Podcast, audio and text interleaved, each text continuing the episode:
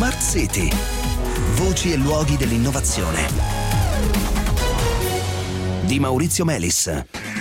È possibile lavorare la materia atomo per atomo? Buonasera e benvenuti a Smart City. Eh, ci sono materiali previsti dalla teoria e dotati di proprietà eccezionali ma mai realizzati in pratica che se fossimo in grado di manipolare la materia eh, a livello atomico potrebbero diventare realtà. Ebbene questa prospettiva è oggi un po' più vicina grazie al lavoro dei ricercatori dell'Istituto per lo studio dei eh, materiali nanostrutturati del CNR, Matteo Baldoni e Francesco Mercuri, coordinati da Massimiliano Cavallini, eh, che eh, hanno pubblicato i risultati del loro lavoro su Advanced Material. Parliamo di un nuovo paradigma per la manipolazione della materia su scala atomica basato sull'uso di particolari molecole capaci, come dei veri droni, di planare sulla superficie di un materiale per poi eseguire delle eh, operazioni in particolare per rimuovere eh, degli atomi. Allora, per parlarcene, in linea con noi c'è eh, Massimiliano Cavallini, dirigente di ricerca del CNR e appunto coordinatore di questo studio. Buonasera Cavallini, benvenuto a Smart City. Buonasera, eccoci qua. Allora, senta, intanto ci lo descriva questo drone molecolare, perché è appunto molto simile, eh, no? Come dire, a un drone mm, più che microscopico. Sì, effettivamente è più che microscopico perché le dimensioni sono di circa un nanometro di tutta. Eh, figuriamoci, quindi un miliardesimo di metro, ricordiamo. Un miliardesimo di metro. Un drone molecolare è una molecola, un composto di coordinazione che somiglia ad, ad un drone. E, eh, perché ha quattro molecoline lavora... circolari no? che sembrano proprio le eliche del classico drone. Esatto, esatto. Hanno in pratica anche una funzione simile a quella dell'elica, ah, ecco. perché sono loro che governano l'assorbimento o eh, il desorbimento di, questa, di questo drone molecolare. Ma il cuore del drone è l'atomo centrale, che è quello che aggancia l'atomo della superficie che poi andrà a estrarre. La molecola eh, vede la superficie, atterra sopra un atomo ben preciso mm. si attacca a questo atomo, dopodiché con un processo di eh, tipo elettrochimico mm. estremamente semplice, Lo il drone viene allontanato mm. Esatto, viene allontanato dalla superficie e lui si porta Portandosi via, via, un atomo. Ecco, quindi voi riuscite a scolpire una superficie staccando, no? come fa uno scultore, appunto, dei pezzi che sono poi dei singoli, dei singoli atomi. Questo accade dove? In una, spe- in una provetta, no? Eh, qualcosa del genere, cioè questi, queste molecole nuotano in realtà, sono dei droni più marini che non aerei. Esatto, tutto il processo lo abbiamo dimostrato a condizione ambiente in acqua in controllo elettrochimico, eh, fondamentalmente in una cella elettrochimica che è nella sua massima banalizzazione eh, da un punto di vista tecnologico è un bicchiere contenente dell'acqua, certo. laddove avviene il processo. Quanto è importante questa capacità di staccare dei singoli atomi da una superficie? Perché potrebbe sembrare poco, poco rilevante, no?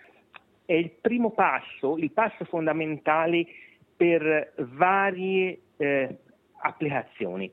La creazione stessa di un difetto monoatomico è, estremamente importante perché impartisce a, eh, al materiale a cui è stato tolto eh, delle nuove proprietà. proprietà sì. Questo è un uh, fenomeno già noto, eh, però fino ad oggi non era mai stato controllato diciamo, in maniera deterministica cioè andare a atomo. togliere l'atomo certo. e l'atomo voluto. Il secondo passo è andare a riempire il difetto monoatomico creato con un altro atomo, questo processo si chiama drogaggio, che impartisce eh, ulteriori certo. eh, nuove proprietà ai materiali, quello che succede nel drogaggio dei semiconduttori, soltanto che i droni molecolari permetteranno un drogaggio deterministico, controllato a livello atomico, a livello del singolo atomo. Dicevo in apertura che ci sono dei materiali previsti in teoria che però non si è mai riusciti a realizzare, che sarebbero molto preziosi, che si potrebbero realizzare con eh, una tecnologia di questo genere. Poi vedremo a che punto siete. Ecco, però ci fai qualche esempio di questi materiali fuori dal comune, diciamo? Allora, in letteratura ci sono eh, tantissimi esempi Eh, quelli eh, più importanti che anche legati al, all'attualità sono per esempio lo sviluppo di catalizzatori per la, l'estrazione dell'idrogeno eh, dall'acqua mm.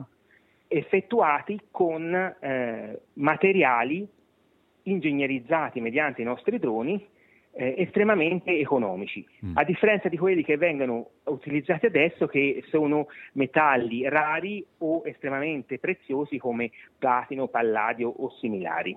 Ricordiamo che eh, spezzare la molecola d'acqua richiede molta energia, c'è bisogno di questi che vengono chiamati catalizzatori, che sono come dei facilitatori chimici, diciamo, della reazione di, di rottura dell'acqua.